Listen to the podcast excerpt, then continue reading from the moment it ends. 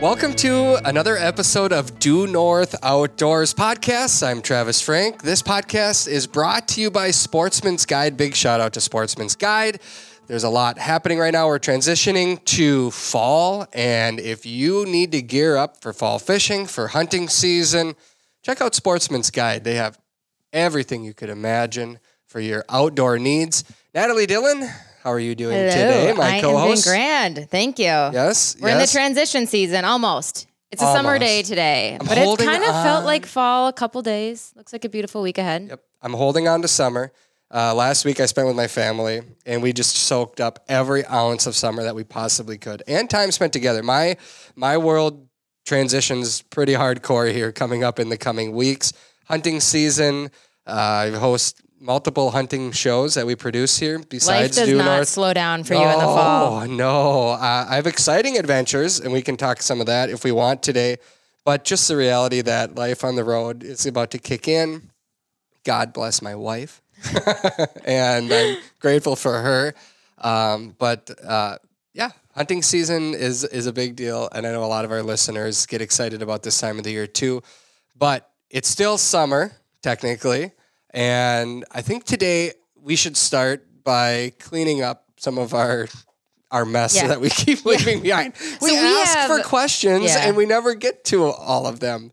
That's, so which is thanks to all the great listeners that Yeah, we you have. guys we love rock. when they engage. Yeah, but we we do have a lot that we're going to cover today. Everything from fall foraging, a little bit of fall fishing and hunting preview. But we do want to follow up with our conversation from a couple weeks ago. So we were talking about wild game. Uh, recipes. yeah, recipes, catch and cook. And we did get a ton of questions. Some of them we went through, but we wanted to go through a few of those. And I think if I remember correctly, we finished the podcast with a question that we didn't answer.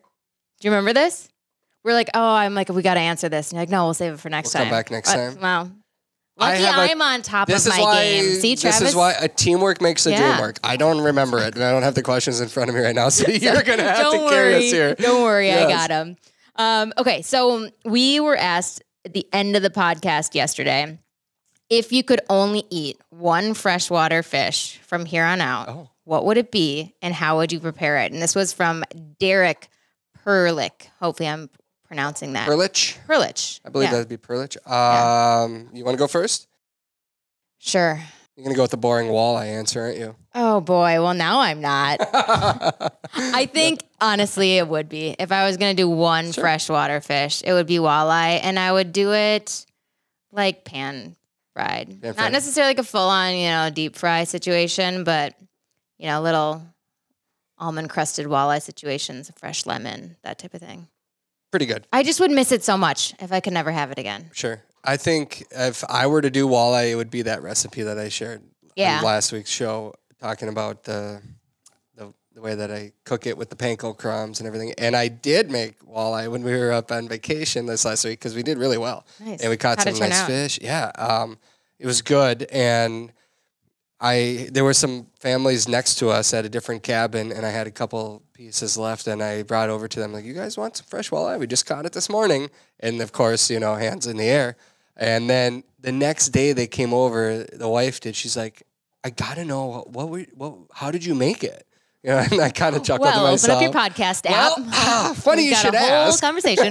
no, I didn't tell her that, but I did explain how I did it. So apparently, other That's people like it too. Yeah, I've never had anyone say anything other than positive things. Sharing Um, the joy. yes, I think though, if I could only choose one fish, as much as I love walleye,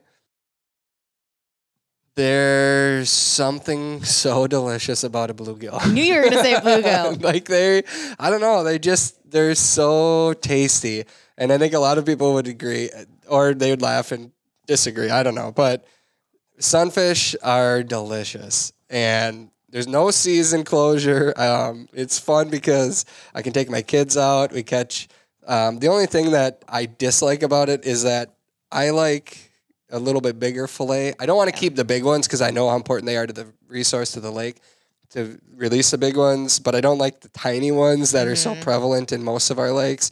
So that would be the only reason why I wouldn't want to be stuck with just a bluegill for the rest Got of my life. catch and clean a few more fish to Yeah, get to a meal for the family. Yeah, my little meat eaters back home, they hammer them, and every every time I go out, I feel like I got to add another fish to the basket count to be able to feed everyone. And then we cut it off. That's you know that's as much as we keep, whatever we'll feed there. But Sounds good. I think I think bluegill. Yeah. Yep. Well, we got a couple other questions about backcountry uh, catch and cooks. Okay. Do you have any experience? I'll get to the questions themselves. Do you have experience in this realm? Oh bit? yeah, I've, okay. I've cool. cooked on islands plenty of times. Yeah. So so Kirby Parsons asked, "What is the best cooking setup for the backcountry or boundary waters?" So definitely, if you're in the boundary waters, most camp, well, all campsites are going to have a, grate. grate. Yeah, um, that you can cook right on top of. But do you have any experience? Do you usually cook on like a, uh Jetboil or anything like that? I have. I um, I think you know. Let's just say backcountry, no no equipment other than a grate,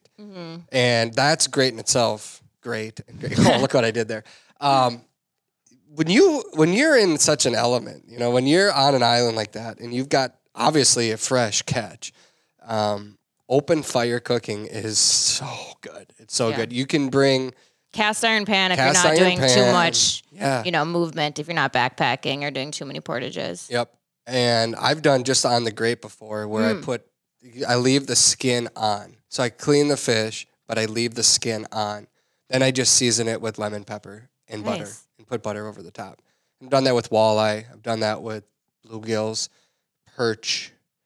I think I've done it with most species, and that will be enough. You don't need to bring in a jug of oil, you know, because you're if you're going with minimal weight, you can get away with butter and which you agree is like the most healthy thing you could ever. we need to get a butter sponsorship for the show.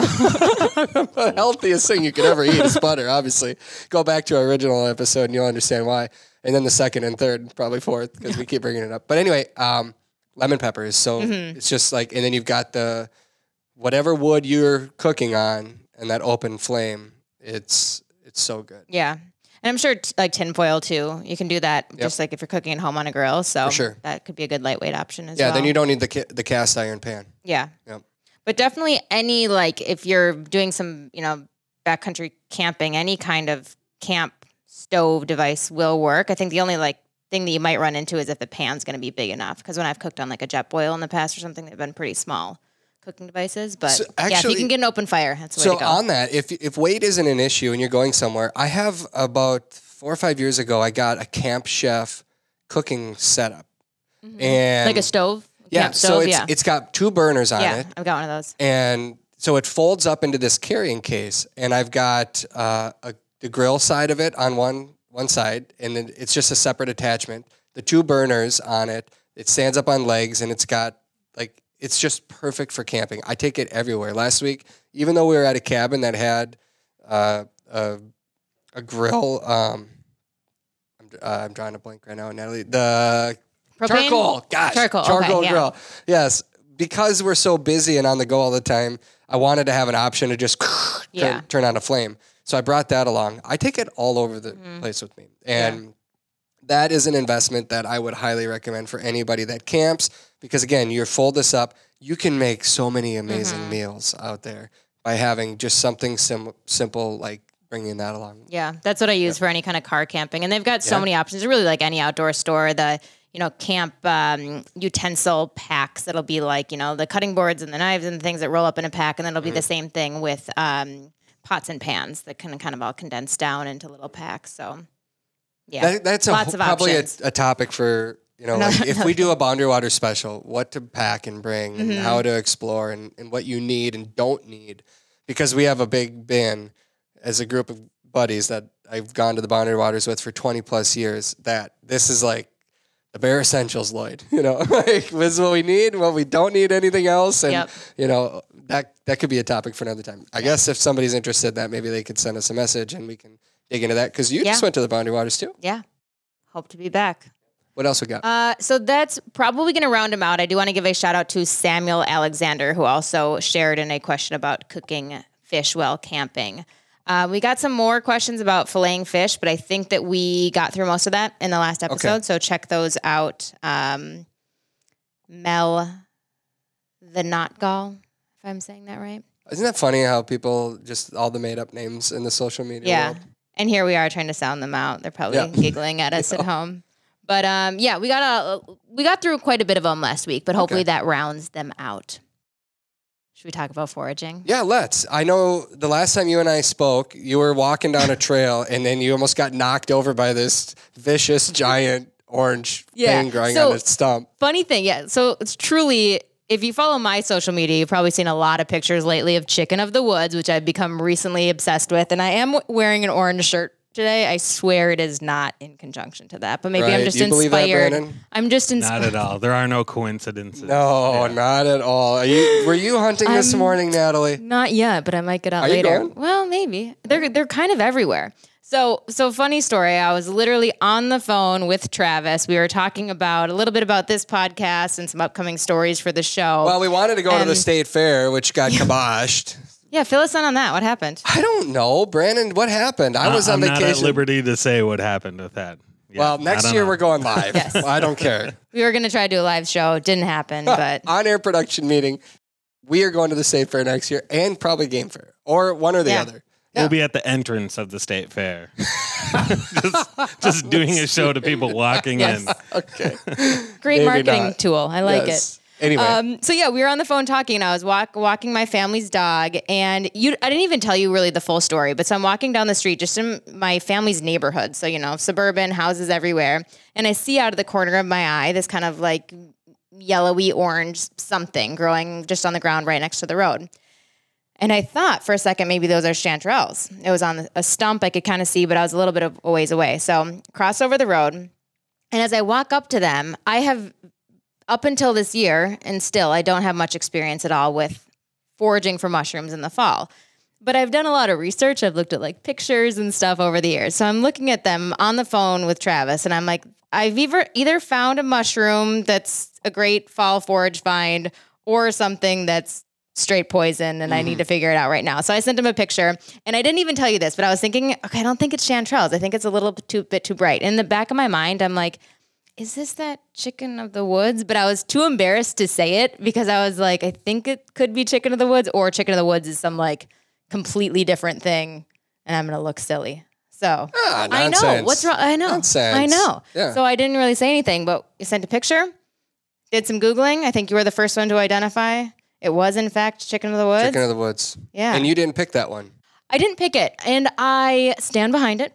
So, well, two things. It was on a neighbor's property, and I actually don't even know the people, so wasn't just going to take something off their property. But it were you was trespassing, but you were I know, stealing. I know. So I mostly was on the sidewalk, but um, but it was right on the side of a somewhat busy road, and there is this is something to keep in mind as we talk about foraging. One of this kind of safety aspects, and and people have differing opinions on this. I've read some reports that that differ, but if you're foraging in places that have high levels of contamination, so like right on the side of the road from like exhaust and you know salts and just people, and even you can see in some of the pictures I posted on Instagram, literally a foot away from this mushroom were like crumpled up beer cans that somebody had littered on the side of the road. So it clearly wasn't the most pristine mm-hmm. nature.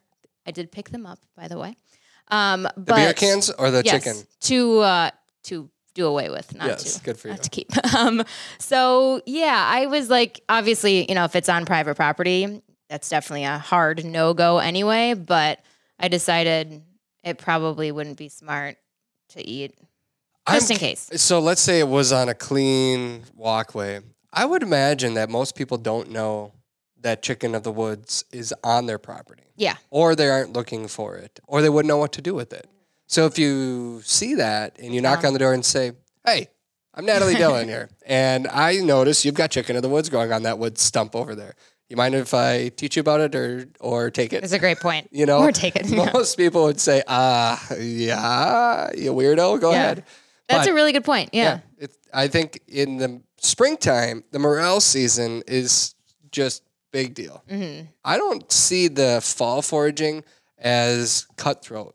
Not that morels are cutthroat, but a lot of times people are like, "Oh, I love morels." Actually, you know, we go look as a family, so you know, because Yeah. I always ask permission. Yeah, I bet if you ask permission to go fall foraging or foraging right Yeah. now, most people would say, that's a really "Yeah." good point. And actually, would you show me what Mhm. it is you're looking for because I'm kind of intrigued by it. So explain to somebody that doesn't know what chicken of the woods or chanterelles Mhm. look like and where they're growing right now. Yeah. So, yeah. No, I'm asking you. I'm Oh, asking. Yes. you want me to- Yeah. Heck Oh, yeah. okay. Yeah. So I shall do that. I should do my job. So I will say too, before we get there, I did go back out with my nieces and nephews who are all of the like the perfect age to do this. They're three, six, and eight. And my sister, their mother, and we went out a couple days later on some family property and we found a huge bunch of chicken of the woods on a stump. So, and I had once I was showing pictures to my family and my parents, like, I think those actually like I, th- I think we've seen them around before. So, like, you should you should Get go excited look. then. So, yeah, and there'd been a bunch of rain, and we went out and we found them. So now I do have experience actually finding them, harvesting them, and cooking to them. So we can and cooking them, so we can get to all of that. Brandon, can you do a, a search on chicken of the woods and tell us where they grow? I've got it. You've got it Well, already. you yeah, you can you get ready to fact check me. Yep. So Yep. so chicken of the woods, I've been researching them like crazy now. Um, they they grow kind of everywhere this time of year. So it's gonna be late summer to early to mid fall.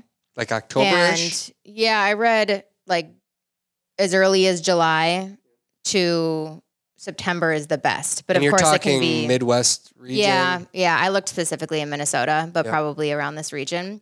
So it's similar to our morel conversations where they do grow on dead and dying trees. Okay. Um, the ones that I found were both actually on stumps. I don't know about the first set that I found, but the second set I fo- found was on our family's property. And I know that that tree was cut down a year ago.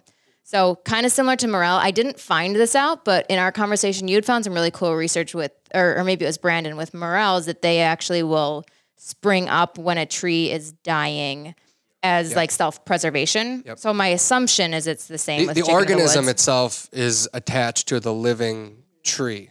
And so they're underground, the mycelium, it's attached to the tree root system underground. It's a massive system that we can't see. And when the tree dies, then, or is dying, the mycelium says, we got to get out. Mm-hmm. And so the fruit is the morel that you see that pops out of the ground. Millions of spores go in the air. They reattach to another living tree, and their life goes on and on and on and on and on. But you get that window of time when the when the fruit body comes up out of the ground from something that's dying. So if that's that's what morels. I don't know it that much about chicken of the woods. And I wasn't able to find that out. So somebody at home, or maybe Brandon, if you have a second, you can figure it out. But I, I did do some research and I didn't find that anywhere. But my assumption is that because they show up on dead and dying trees, that it's Makes probably the same the same uh, you know mechanism going on. But they're typically going to be on hardwood trees. So uh, beech, I think I wrote down some other ones. Um, oaks. oaks for sure. And I had one other recommendation. I'm not seeing it right now. Cherry. So oak, cherry, and beech is where they're going to be most often found. They're going to obviously grow right up out of the wood. And they, unlike morels, do last a very long time. How so long? Any they guess? uh, several weeks, I think even up to a month or so, but they'll grow very slowly and they start to get a lot tougher and a lot drier as they become older. Interesting. So this kind of leads into the the harvesting part. We can talk more about identification, but the outer edges are going to be much softer and I did notice that when I was slicing through them. So it's actually recommended and this is what I do that you slice off kind of the youngest freshest part And let it keep leave coming back? Yeah, exactly. Like asparagus in the spring. Sure. Yeah. Yeah. So, and again, I've done this one time. So I did a lot of reading about it. And as always, people have differing opinions. But I'm That's what intrigued I did, I'm, I, yeah. yeah, this makes me want to go out and try to figure it out. yeah, so I left a little behind, you know, critters can eat it, but it, it should grow back. So I'm going to go back in a few weeks and report back. Okay. So, yeah, but it's very soft or much softer on the outside, firmer where it grows, um, you know, where it's attached to the, the tree itself. Um, and then in terms of identification, it is very orange and yellow. I was gonna say it's exact opposite of a morel that's hiding from Yeah. you. This is a blaze orange thing going on Exactly. the side of a brown. And that's why it's so Yeah. fun to go look. It's, it's really good for beginner foragers because they're easy to see. There's not any lookalikes that are dangerous or really any lookalikes at all. Um, of course, be careful. Make sure you look I- at I would pictures. say, yes, double check that because I'm always nervous when something is bright. I, I know You because know, I'm- usually that signals Yes, poison, yes. danger. When when I did a, an, a segment with the lady that eats insects, she's like, "Don't eat anything that's bright." Yeah. that's that's a no go. It's terrible to taste. I don't know that there's some of them are probably poisonous, but in the wild world, that's how they survive because Mm-hmm. other wild animals don't want to eat them either because like that's terrible. Yeah. Yeah, the colors. So full disclaimer for the entire episode. Mm-hmm. Be certain before you eat anything. Um, and we're not recommending you try anything that you're not sure about. And even like mushrooms, like many things, some people it might not work for them. They're, you know, you could have an allergy or you could get, you know, have an intolerance to it or something. So you want to be careful. But So, the, did you also hunt for chanterelles, or should we wait and talk about that in a minute? let's do that next. Okay. well, Um, I do want to get to yeah. what the what the chicken of the woods tastes like, though, because you've now Can I give you the harvested really this. shameful answer? You haven't tried it yet. No, I've tried it. It tastes like chicken. You, pre- you prepare it like chicken too in many ways seriously. too. Hence, Have you hence had the that name. before? Yeah, yeah. Hence the name. Yeah. That's Yeah. you can prepare it like chicken. It tastes like chicken. The text- Boring. the- the- I know. the no, it's texture worth isn't it. that They're far del- off from yeah. chicken. It's it's pretty it's pretty cool though the way it works. And just to just to throw it out there, a couple facts. You are right. Uh, hardwoods is definitely something to look for. Even oak around in this area is, is Mm-hmm. a good thing to look for. Central around. Minnesota. Yeah, in the central area. Um, and then there's two different kinds. There's the kinds that that that, that um, grow from living tree or dead trees. You know that that grow from that. But there's also the parasitic kind that Mm-hmm. Yeah. kill trees as well. So They there are kill two the di- tree? Yeah. Yeah. that will kill the tree. So there's two different kinds, but you will always find them at the base of dying trees. Mm-hmm. That's that's just a given. They'll always be at something dying, or like morels, where it's a disturbed tree. It may not always be dying, but if it got struck by lightning or something like that. Mm-hmm. So it, but but it's the same in that sense. But it's always going to be near the base of a dead or dying tree. Yeah. Have you hunted them yourself? what's on. I just just last year for the very first. Did you find some? Yep, just a few. I mean, I didn't go as, as aggressive as I, I would like to. Like this year, I'm going to go a little bit more. But you can find them Everywhere. Everywhere. It's so common, Yeah. and it's it's really cool. But you also want to make sure avoid any with bugs. Unlike morels, and even with morels, you kind of want to avoid ones with bugs too. But especially with chicken of the woods, avoid them. If they got bugs, let it be. Move on to the next one. Something that's clean, something that doesn't. Yeah. Those are going to be the ones that you want to eat. Is clean looking ones without the bugs. Yeah. Cool. How did And, you prepare it? Uh, real quick, along the lines of it being sometimes parasitic, it, it's one of the reasons why it's a very like sustainable mushroom to harvest. They for, they grow really fast. They grow back. Oftentimes, they grow in huge clusters. It's not like a small little morel. They're actually like a shelf. They kind of look like like layers and layers on, on top of each other. And sometimes you're actually kind of maybe helping the tree. They say that by Yep. the time it it's uh, appearing, that tree is probably you know nearing the end anyway. But and anyway, it's a it's a very sustainable mushroom. But in terms of cooking, I was trying to fight this whole it tastes like chicken thing. I was like, no, I'm going to prepare it like a mushroom. I a lot of people do, and I do now really want to try this, like chicken fried chicken of the woods. You bread it and fry it just like it's chicken. You can do it with barbecue sauce. I want to do like a, a cream of chicken of the woods soup, like a cream of uh, chicken or mushroom soup, but kind of you know use it in place of chicken. But I just wanted to kind of taste the mushroom the first time I made it and make sure I didn't cover it up too much. So Unlike your experience with morels, you want Exactly. to really see what it's about. Exactly. Yeah. So I just sauteed them and I threw in a few different types of mushrooms just for a little bit of variety. But I sauteed them and just did a little bit of butter. You'd be proud. Um, olive oil. And then I did some chicken stock and uh, flour to make it a little bit, you know, thicker, kind of like a sauce. And I did a little bit of sage and thyme because I was just kind of feeling fall like. And it was delicious. I put it over, I broiled some bread um, with a little bit of olive oil and butter on it, got a little bit of burrata, and just kind of made a nice little stack of it all. And was able to just taste some of the chicken in the woods by itself. It was delicious.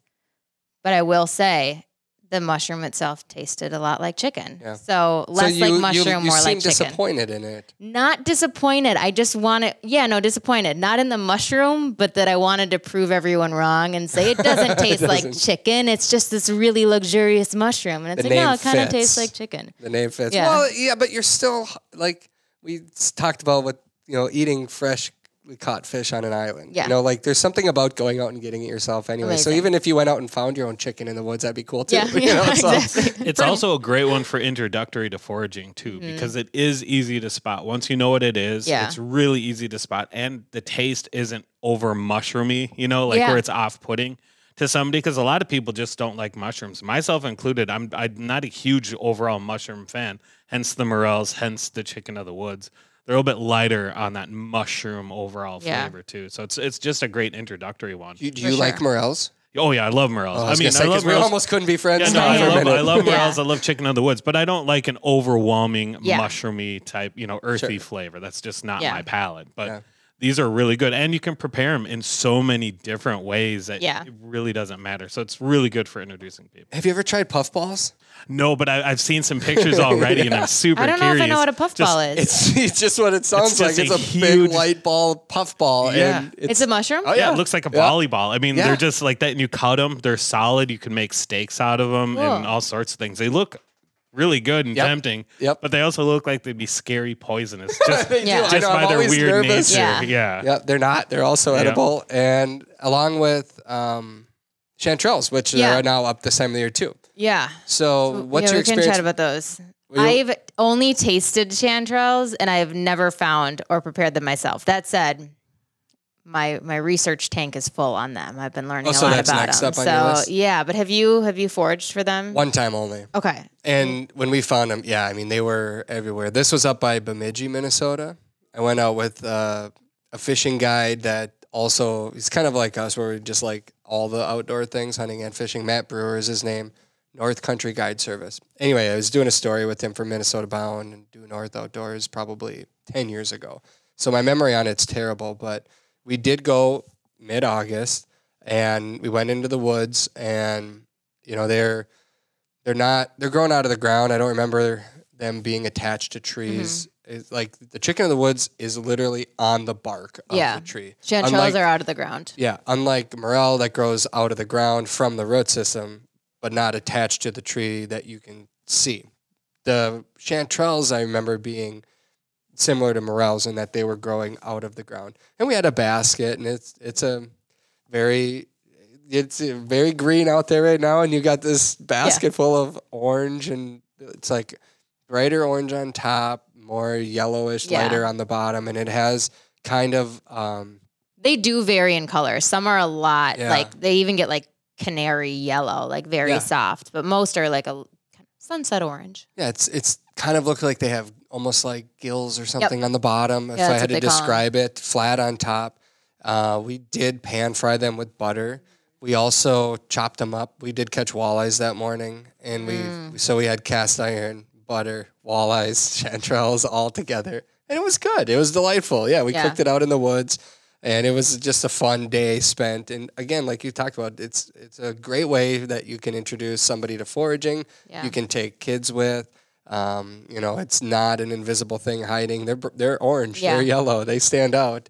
And I thought the chanterelles, to my taste, that whole night, I felt like my mouth was slightly numb, Mm, that actually could be a sign of maybe a slight allergic allergy or something. Yeah. So I or maybe never, they I- weren't cooked enough. maybe. I had never had that before with morels, but I distinctly remember wondering, should I have eaten that? Yeah. you know, um, the hunt itself was fun. Brandon, I Yeah. don't know if you've ever had anything similar when you've tasted. No, but I've actually had a, I've heard of people having that same reaction from morels. Yeah, I have So, too. Yeah, yeah. So I think it's it's an allergy. Yeah. is usually what it is. So I'll say this is something that's I, I have a couple food allergies, so it's front of mind for me. Usually, like rare, but just to be extra safe because I know the allergies exist. Like when I had the chicken of the woods the first time, I did eat a very small portion the first time. Test it out. Yeah, and I think, and then I finished the the leftovers later. So. I think that that's always a good thing because even though they're they're safe to eat, you've identified them right, you've done all the mm-hmm. checks and everything. It's still it's it's a new food. So Yep. or when you're introducing it to kids or something. I think that's probably a pretty good idea. Yeah. Something else with chanterelles that's a easy giveaway for easier giveaway for them is their smell. people some people say it it smells kind of like a fruit others like a citrus but it's definitely like a bright kind of sweet aromatic not that like umami earthy smell of other mushrooms so that's something other than the the color and the shape and those like grooves on the side that can give it away So are you going to hunt for more Yes. of these now coming up? yeah yeah and i think like chanterelles I, I think after morels are like the quintessential mushroom that When you think of foraging, you think morels, then I think so. chanterelles, then like, chicken of the so woods, cute. probably. I think like chanterelles, they look like they're out of a fairy tale to me. If you were gonna like For imagine sure. a fairy tale like mushroom growing up out of a mossy ground, that like cute little thing, and yeah. So those because they're cute, that's Yep. gonna be next for me. Um, but yeah, and I've tasted them before um, and thought they were delicious. Couple inches high. What else do we know about chanterelles? I told you everything I know. Yeah. I, I think probably because I didn't, I not that I didn't enjoy the taste, but because I was like, huh, that felt weird. Yeah. I just then haven't jumped right back out there to go find more. Maybe I should. Yeah. I I maybe that was just a one time thing, and maybe it wasn't like you said cooked correctly. Yeah. I love anything I can hunt for. I do know that they grow in shade like many mushrooms. So they're gonna they can be like anywhere in the forest, but you don't want to go in the sunny areas. You're probably gonna waste your time there. Um, Brandon, do you have any any chanterelle information off the Wikipedia for Well, us? I was just reading just to be cautious of the false chanterelle, um, Ah. which is technically edible but tastes horrible and Mm. can cause weird side effects as well. mm, So, Uh-oh. I'm not- It's a mystery. There's, there is a chance, but but it does caution to look for the false uh, chanterelle too, which is very similar in appearance, but it's got a couple distinguishing factors like having true gills, while chanterelles Mhm. have folds. So it's little things like that where they I was can look poisoned alike. while on the job. it's possible. No, no. HR is gonna But- hear but- about this. but yeah, it, it does say there there is that sort of thing out there. But um, yeah, it, it the citrus type Yeah. thing is, is something as well, which it sounds cool to me. Now Yeah. I kind of want to look for them. and it Sounds is fun. very It is a fun appealing. hunt Yeah, too. yeah, yeah. Have you ever tried them? no, I haven't. Now I have to now. Yeah. sounds really good. Yeah. with both of these two, the chicken of the woods and the chanterelles, unlike morels, they don't have quite so deep of you know grooves in them. So to clean them, at least in my experience with mushrooms, typically like with morels, I soak them in salt water, but usually mushrooms are gonna you know they absorb so much water that it can make them slimy. So with the chicken of the woods, I just brushed them off with a slightly damp brush, um, just to get kind of the the dirt off of them. And then I stored them. I wasn't ready to cook them. And so I stored them in the fridge in a paper bag after I cleaned them. Cleaning them first is, is the way to do it. But I stored them for two days before I cooked them. And people say you can wait up to seven days, maybe even 10 days for both chicken of the woods and chanterelles. And I'll say I was starting to see them get just like a little bit more sad looking. They were fine. They were great. They Mm. were, but they were just like, they weren't quite so Droopy? yeah. So I don't know. I don't know in the you know flavor change or anything like that. But I think you're good for a week, and then after that, you're gonna have to look at you know freezing or drying. But eat them right. It's just like fish. Eat it right away if you can. Speaking of fish, should we transition to fall fishing that's approaching? This episode of Due North Outdoors podcast is brought to you by Sportsman's Guide. For everything you need to enjoy the fun, freedom, and traditions of the outdoors, you got to check out sportsmansguide.com. From hunting and fishing to camping, hiking, and just hanging around a bonfire in the backyard, you'll find it all at Sportsman's Guide. Tree stands, blinds, rods and reels, ATV accessories, and so much more. Clothing and footwear too, from top-notch brands like ScentLok, Nomad, Mountain Hardwear, Irish Setter, Danner. Ah, the list just keeps on going. Plus, a full line of firearms, ammo, and accessories. The bottom line if it happens outdoors, you'll find it at Sportsman's Guide. Shop today at sportsmansguide.com and use the code DUE NORTH for $20 off your first order. That's DUE NORTH, all one word, for $20 off your first order. We are almost in September. I don't like to, I don't want to wish summer away, but there's one season of the year that I wait all year for, and it is fall. And if you hunt and fish, you will agree that fall does not last long enough. In my mind, it should last 10 of the 12 months. I would be willing to sacrifice two months I need a little more summer winter and a little bit of winter. You so do you like winter? Is that Winter's my favorite season. winter is your favorite and why? I'm going on record. Um, uh, a few things. There's just so many activities to do, which some people would disagree with that. But and I mean good winter. I'm not loving it when it's like gray and minus 10 degrees or something like that. Although usually it's sunny when it's that cold, but I it's magic, it's special. I, it feels like so many people in the world don't get it. So when you have, you know, you're you know, able to have the right gear to keep you warm and stuff like that, just like the magic of it. It's Yeah. just so I feel the healthiest, I feel the best. I just love winter. in the winter. yeah. I, I I, love like cross country skiing, and snowshoeing, fact- and all the all the outdoor stuff. So Absolutely. I love the fact that by the time anyone, if they would get tired of an activity that's happening right now, it's already moving Yes. on. You know what I mean? Like for me, I go through this progression through my fishing season, open water season, and this is now when I start getting serious about muskie fishing. Mm. And you know, we talked before we started recording. This is this is frog season if you're Yeah. a bass angler. Like there's a lot that's happening. It it can be warm at the end of August and September. The days can still be in the 80s, but the reality is it's a short amount of heat over the 24 hour period. Our nights are longer. There's a thing that happens in all animals, birds, deer, all animals in the woods, in the fields, but also in the fish too. The the length of night, they know things are changing. Even if it's warm outside, the water temperatures are starting to change. It's cooler, longer periods. So even if it gets to 80 degrees, it's only 80 degrees for an hour, maybe two hours. The majority of the time, it's cooler. So there's this cooling effect that's happening in the waters. And the fish, a lot of them that have been pushed into deeper water, are going to start coming up shallower. And anybody who fishes in the fall, the cooler periods are just, it's a lot of excellent fishing. But it's also a time when people are out in the fields and in the woods and hunting, and you know, so it's like, I don't know what I want to do today. There's just too much going on, which is why I wish I had it for 10 months. But um, I think we can say, you know, for a lot of muskie anglers, and Natalie, you spend a lot of time chasing muskies too. This is, I tell people in June when season starts, you know, there's just a built up excitement. They get after it, they get after it. And then it can, July and August can be okay. in the Twin Cities, um, often you can't really because the you know water temperatures are so too hot. high, or Yeah. if you're if you're south of here, yeah. Yeah. What I have always experienced is usually right around August 15th through August 23rd, let's say, somewhere in there, there's a day when we don't see the sun all day. It's misty, it's cool, it's windy. It's like that's the start of muskies making a big transition. A lot of those fish have been in deeper water, maybe suspended over the middle. But as that water starts to cool, you know, here in the metro, it's 82, 84 degrees. I've seen many times.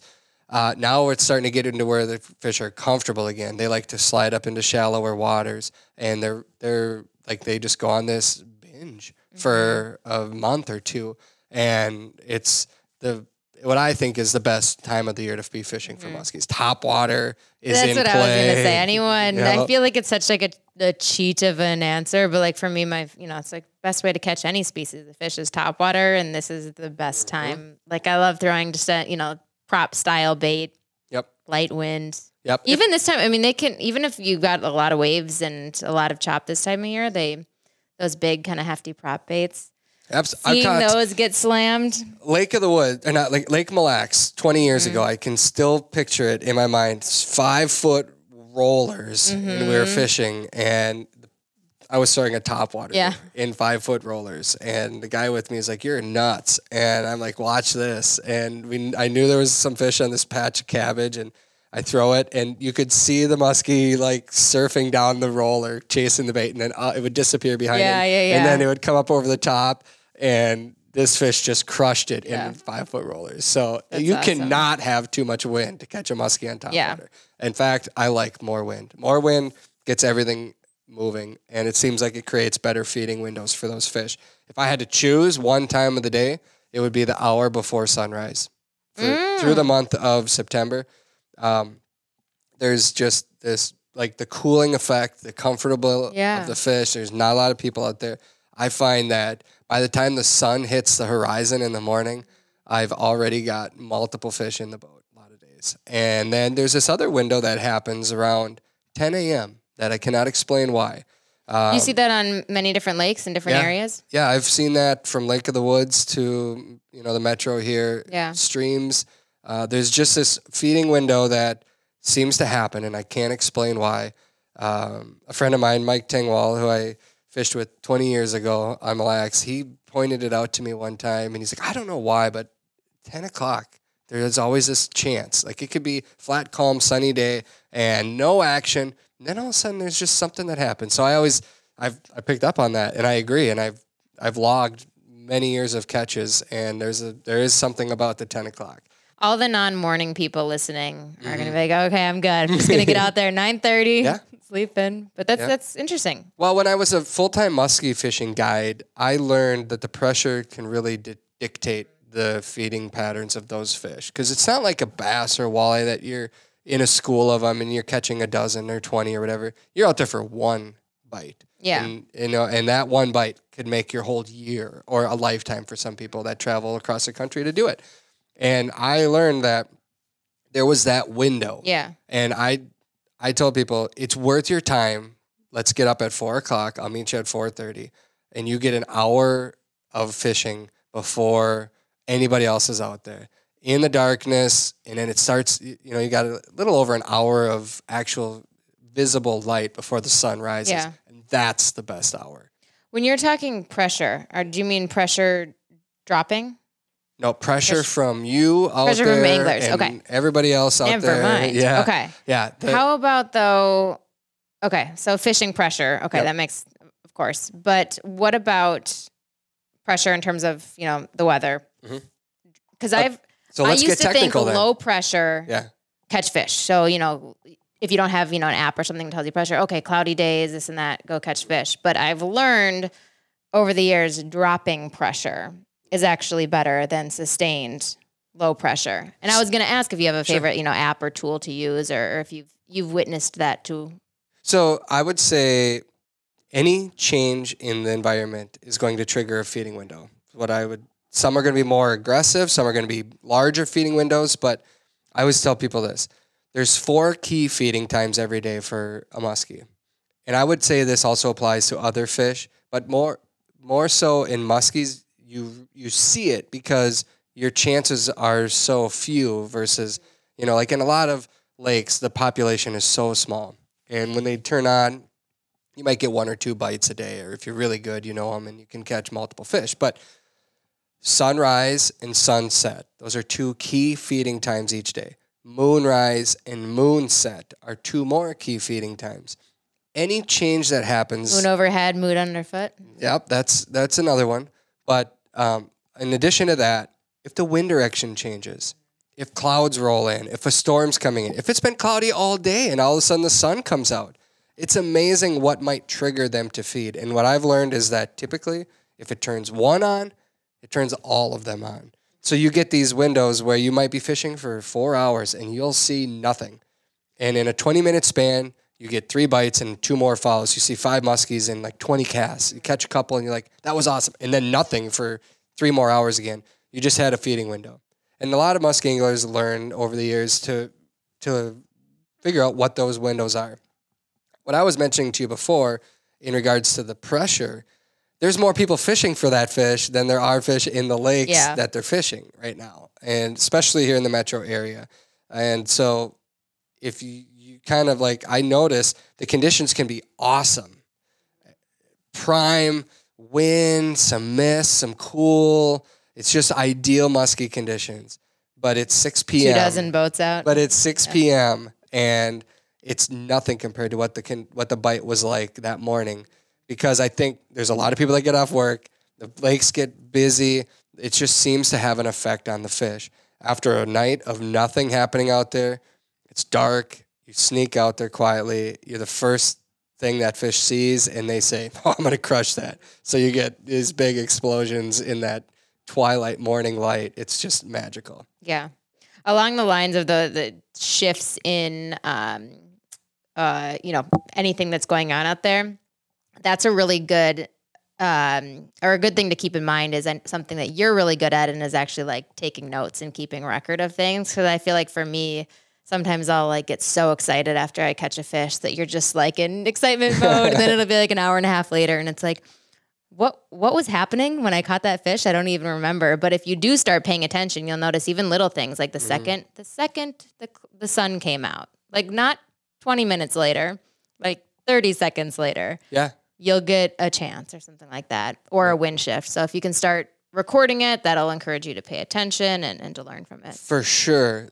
Every everything in the outdoor world goes through seasonal changes just like we do. Fish, ducks, deer, wild everything goes through that seasonal change. So if you can put together, and I've talked about this a lot on our TV shows as well as to anybody else that asks, um, I always just say keeping a journal will help you to understand what to expect when that time of year comes back next time. And it'll help you find that success again, but also avoid the failures that you made too. And overall, it just makes you a much better angler, in particular to fishing. And a lot of those fish go through from their spawning in the spring to their midsummer to their fall. They will go to the exact same rock. Mm-hmm. Like that's the crazy part. I caught the same exact muskie on the same exact rock on the same moon phase in September over the course of a six year window multiple times on one rock in the middle of a patch of milfoil. And it was on the same lure every time. Do you know muskies in rivers? How they'll like many ri- river fish, they'll um, like stage up right behind a rock, so to catch you know fish that are flowing Mm-hmm. Ambush. downstream. Yeah, they're ambush exactly. predators, yep. They will get so close to those rocks, and they will, to your point, stay right next to those rocks. You know, for much of their life, they will start getting. This is something I've I've learned from Chris Willen, who's a guide and, and guides a lot out of rivers. They will actually get indents on their face From from pushing, against. Yeah, I Isn't that believe that. Yeah. yeah. They're weird. And also, as long as we're talking muskies here, they're not they're not territorial. That's a myth. I don't know who started it. The reason I think it came up is because you can go back to a spot and that fish will be there again. And so you think, wow, it's guarding its area. That's not true. That muskies are ambush predators. They're opportunistic feeders. They're going to attack something that looks wounded, easy to catch. Um, and they'll hide or position themselves on maybe it's a rock in the middle of a big flat of sand or um, something about the, the turn in the weeds that they'll hide in there because it allows them to kind of back in and they're fast. They can attack anything that comes swimming across the edge. But the reality is that if it looks good to one muskie, it looks good to every muskie swimming past. And I have seen times in a 30 foot by 30 foot area where I've seen more than a dozen muskies laying there together. So they're not territorial. They just, unless they're forced out of their hiding spot, you know, their prime feeding area, they're going to hang there. And when you find those locations, they're going to be good almost every year at the same time. There, you, you know, you can you can repeat your success every single year. That's why keeping a journal is so important. My brain works in a really strange way. Like I We know, Travis. It's okay. know. I can remember like every spot, you know, and I'm like, okay, the wind is doing this. I need to go here. Like in my mind, I'm thinking 10 steps ahead of where I need to be Yeah. based on, okay, 20 minutes here, five minutes here, 10 minutes. Like I don't explain this to the people that I'm fishing with, but in my mind, it's already working. And they're talking about life and this and that. And I'm like, okay, stop, pay attention for me Yeah. right now. Right there, get ready, get ready. And they're like, what do you mean? I'm like, just trust me on this. There's Yeah. one there. They're like, well, how do you know? And I'm like, I just know Yeah. and sometimes it comes flying up and when the window opens and sometimes it doesn't but when it does it's just like yeah it's just Yeah. so cool it's Yeah, just no, so it- cool yeah. to see it come Very together gratifying. Yeah. Yep. So moving away from muskies, we mentioned a little bit uh, bass fishing. Yeah. So this is my favorite time of year to fish from shore for bass because it's.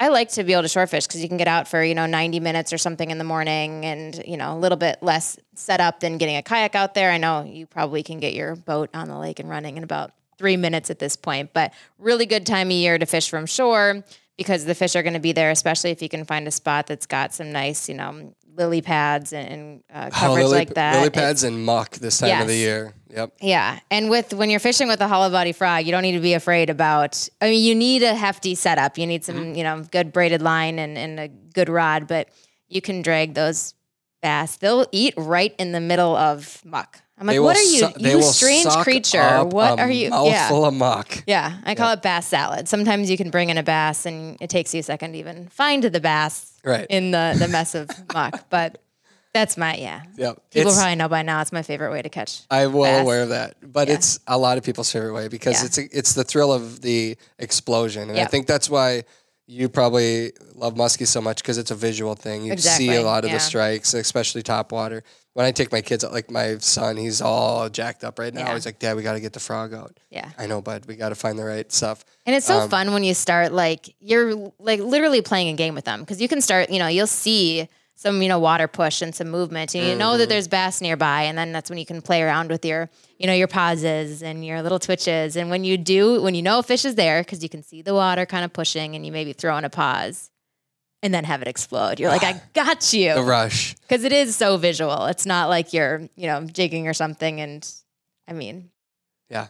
And it, Yeah. and, and it's funny too that a lot of the times I was trying to film a, a video talking about fishing topwater lures. Mm-hmm. And so we were filming it and I threw it along this edge of this muck and I just pulled it out and like a 48 inch muskie just exploded on it. I was trying to do a, a tutorial on how to catch fish on this or how to catch bass and this muskie just wow. annihilated. It went airborne. You I was get- like, did you get that? You get any like, hooks in that? Probably yeah. not. Oh yeah. Yeah. I didn't. It it, it bit right through the fifty pound Yeah. test spray that I had on. Um, so, but it is exciting, and other fish will eat it as well. And the Yeah. reason why this is, you know, there's I've a migration. pike on hollow body frogs. Yeah, a lot of those bass are migrating up into the shallows. Frogs are going to migrate into the lakes in the fall, and that's why there's so much success using it late summer and fall. It's just a, it's a fun time, and obviously a lot of the other bass style uh, baits too. Yeah. So I I posted a couple of pictures of my kids. We were fishing this last week, and we got into some smallmouth bass. And I did get a couple questions from people. Uh, hey, what do you like? What's your go-to bass, smallmouth bass bait right now? And so there are a couple of things that I love to use, and it's no secret the Ned rig is is one of them for smallmouth. I feel like smallmouth on lakes are sometimes a little bit different in the way they fish because current dictates a lot on rivers and streams, and there's a lot of smallmouth streams in the Midwest. So, um, this one guy in particular asked about what I like to use, and I and I gave him two different answers because I said if I'm going out on a lake right now and I think these smallmouth are going to be on boulders or you know something that mimics a crayfish or the Ned rig is kind of what I'm going to in deeper water, and we were catching them in 20 feet of water, and this was the last weekend or you know, mid August, late August. Um, but if I'm going to a, a stream, uh, one of my favorite things is the white zoom super fluke. Have you ever used them? Yeah. Weightless. On yeah, on the Mississippi. yeah, you go in weightless. the spring, but Yep. Yeah. It's great all year long, but you can twitch it, you know, and work Uh-huh. it really fast. And I kind of explained it to this guy how I fish it. It's I fish it weightless and cast it out and you're twitching it really Yeah. fast, reeling it in, and it looks like this wounded minnow darting through the surface. A smallmouth bass is gonna instinctively come flying up. And Mm-hmm. a lot of times a lot of times they excuse me, a lot of times they miss because you're going so erratic Yeah. and so fast. But it's the erratic. how do you get around that? Is there a way the- that you can so the erratic nature gets this fish to attack, come flying up instinctively, even if they're not hungry, because it's like, oh, I gotta eat that, you know. Um, and the second I see that that boil behind the bait, I pause. I let the line Mm-hmm. go slack. I want that to look like, oh, it got stung by the fish or Yeah. something. Like there's something else about a dying fish sinking straight down. So even though they missed it, they usually will make this big loop and they'll kind of look back like, Mm-hmm. big swirl? yeah. Yeah. And then all of a sudden you just watch. If your line goes slack, you just watch the line. The line will s- kind of snap and tick and like, gotcha. Boom. So that's Yeah. that's a killer way to do it. And It's when- funny because we're kind of helping the fish, but helping ourselves. And it's the same we Yeah. should mention too with, with topwater fishing. I mean, it, it's reminiscent with both, you know, if you're musky fishing or, or fishing for bass on topwater, you have to let the fish get the bait because Yeah. people have a tendency to, you know, go to set the hook. They get excited when they see the explosion. But you have to wait until you feel some pressure on at the end of the line. Otherwise, you're just going to rip it right out of the mouth. And it sounds like it's the same with the fluke. two weeks ago, we were on Lake of the Woods, and I had a first timer in the boat muskie fishing, and I had located this muskie on a rock that actually missed a bait the day before. So I we go to this spot, prime time, right, sunset, and I'm like, all right, guys, it's right there. And he casts the bait out, second cast on the spot. And we had fished hours beforehand, but I'm like, guys, this we know there's one here. We came back to this specific spot because there's a nice large fish here, and he's throwing a topwater bait, and I and I go, he's coming. Get ready. Like I don't remember how I said it, but he's in the back of the boat oh, casting. I'm not fishing. I can see His it buddy's in the front, and I'm just driving the trolling motor along this this rock spine that comes off an island. And I go, yo, here he comes, like to get him ready for it. He looks at me. He's like, what? And I look back. I'm like, no, he's on yours. And here's a submarine breaking, you know, like the water breaking behind the bait, coming through the waves. Mouth comes open to overtake the bait, and he gets so excited, sets the hook. The lure comes 20 feet out of the water Yep. before the muskie could even grab it. So like when you have to duck because the lure's coming straight to the followed boat. by several curse words, Yep. jumping on the boat, fish is gone, all that time that he put into it. Like he's addicted now. Yeah. He's probably in the past week probably purchased a couple baits, a new rod. Like he fishes but never Yeah. muskie before. Now he's like, that was just a life changing experience for Yeah. But it goes back to the point. When you get a muskie or a bass or something to commit to eating it, everyone is like, oh, I got to set the hook instantly on any topwater presentation, no matter what you're fishing for, the number one rule, and I tell people this try to just keep retrieving the steady retrieve.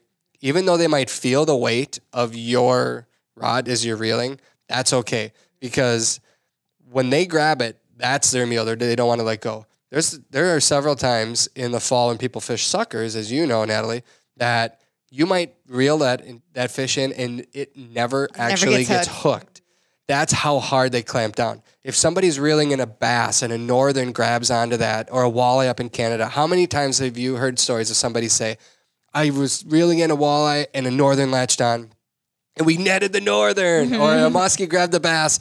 That illustrates exactly what I'm saying. There's no need to set the hook too early because when they grab on, that's their food. You can put a lot of pressure on it before they're going to let go. So I explain that to people and I say what you should do is keep reeling the same speed.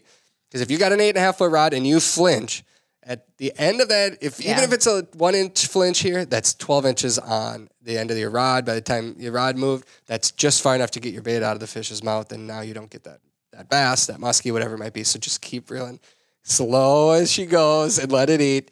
Let the fish take it, go down, then give them the business. Yeah. And along these lines, everyone will have one, if not many, of Yeah. these that you want to take back. You're gonna Oh, have a huge muskie, Yeah. a huge bass, whatever. You're gonna you're gonna rip a bait out of a fish's mouth and Mm. just see it as one step closer to the next one because it does it takes practice to get your you know unless you're one of those people that just have these exceptional nerves it it's a lot to get used to adrenaline is high so just know when it happens to you when it happens to your kid whatever one step closer to the next It's catch because it thrill of the happens to hunt. everyone and then it yeah it just makes you that much more ready the next time it happens Absolutely. yeah practice you know count to three if you need to take a deep Yeah. breath I do tell people that. I say Yeah. count to two after the Yeah. explosion while still reeling the exact same speed. When your rod starts to load up naturally from the weight of the fish, that's when you take them. Mm-hmm. Because a lot of times I've had fish miss up to, I want to say like five or six times in a single cast. Yeah. As long as you keep the same steady retrieve, they'll keep coming. Mm-hmm. i've had The that with smallmouth on a Yeah, spook the second and it just you- keeps going and i was Yes, like and eventually, come on, come yeah, on, you run and out of eventually room. got it. Yeah, it was so fun. on the top water, people often ask, "What do you do on a figure eight? Mm. What I tell them on a top water is about ten feet from the boat. If they're still following, I drop the rod tip down three, two, three feet in the water, and I want to make that lure dive like it's trying to get away. And then the big turn comes as they're following it, and that seems to trigger them. It's not as it's not as successful as a lot of the subsurface baits that you'd be Mm. throwing, but it does work. Yeah. I tend to just do the the speed up 10 feet out from the boat, but I will get some depth on the figure eight. Absolutely. Yeah. Yeah. So don't you can mix and match. Yeah. And some people think it's got to stay on top. It does not. Yeah. From my personal experience, I've caught more while bringing the bait under the surface than I have keeping it on top. Trying that. I will say I've never caught one on the figure eight subsurface, but I've had them continue to follow. But I've always had the hit when it's on the surface. But Sure. let's uh while we're talking about it, Yeah. speed of your retrieval for muskie fishing and a prop bait this time of year. Fat, you can't out reel a fish right now. this is the time of the year where speed kills. Speed is deadly. The best musky anglers that I know are the ones that have Popeye biceps. like they are burning the bait. So my favorite technique, like if somebody had a gun to my head and said you have to catch a muskie, I would be burning a small bucktail right now. Mm-hmm. So when these fish move up shallow, it doesn't matter if you're on Cass Lake, Leech Lake, Lake of the Woods, Minnetonka, wherever you're at, when they slide up shallow, they have this when when something burns past them, and I'm talking you're a couple inches under the surface, the speed triggers them, and you get a lot of bites. So topwater is fun. It's not as exhausting and wearing, but speed is awesome this time of year, and there's no way to out retrieve a muskie. They're that fast. So you're going to be fishing this fall. You're going to be doing some foraging. You're going to be doing some hunting too. Tell us about your hunting plans. Uh, so What, what's first on the agenda? Well, tonight I'm taking my dog to a friend of mine. We're going to do some training with her, get her into game shape. Um, he's actually going to take her to Montana because I'm going to be gone for the opener out there. Um, and so he's going to take her to hunt for sharp-tailed grouse, which is what we did last year in the opener. And it's a great way for her to have a lot of contact with wild birds. If you're training dogs, there's no substitute for wild bird because it teaches your dog a lot as long as you have built a foundation, which is what her and I have spent a lot of time on. You'll notice when we walk around, she's always looking at me for the direction and because she knows our role and what our relationship is. And uh, I'm the alpha, you know, in a dog Good. world. Yeah. Every canine needs that. That's why a pack of wolves have the lead in the pack. Uh, dogs, every breed, it's the same way. They, you're the owner. They look to you. So the fundamentals are there. We're going to train. I'm excited about that. But then he, she's going to stay out there for a little bit and go with my buddy George Lyle. I am really excited, also a little bit nervous because my first shoot of the season for the upland bird hunting show that we produce called The Flush is going to be a ptarmigan hunt in Alaska. And so I'm heading to the last frontier, which is a little intimidating because we need to get up in the mountains.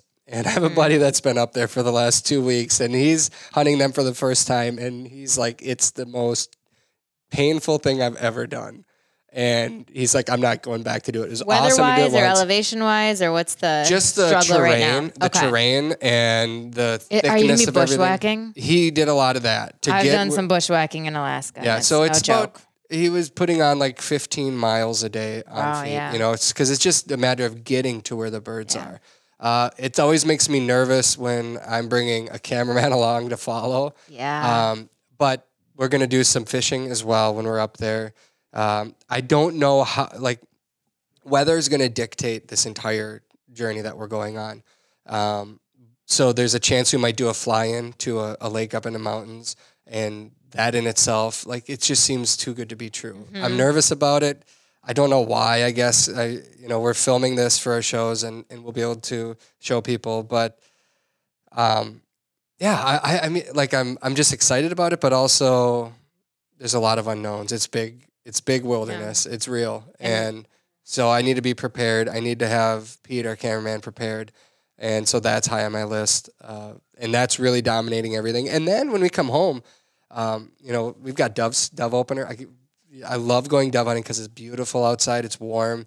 They're tasty little birds. Uh, but also, I've been taking my kids with on it, and it's a way to get them out there to see the dog out there hunting with them and retrieving the birds. So that's cool for them. Uh, but also, it's nice out there. yeah. You know, so that's fun. Along with the early goose season, and then grouse season opens up. Like it's all happening. It's coming at us yeah. like a fire hose pretty soon. What age can you or do you recommend um, for eager kids? What age, as a parent, would you let your kids start getting into like the, the gun safety and actually taking them along? So, the state of Minnesota, you have to be 11 years old to take gun safety training, but you can hunt before that.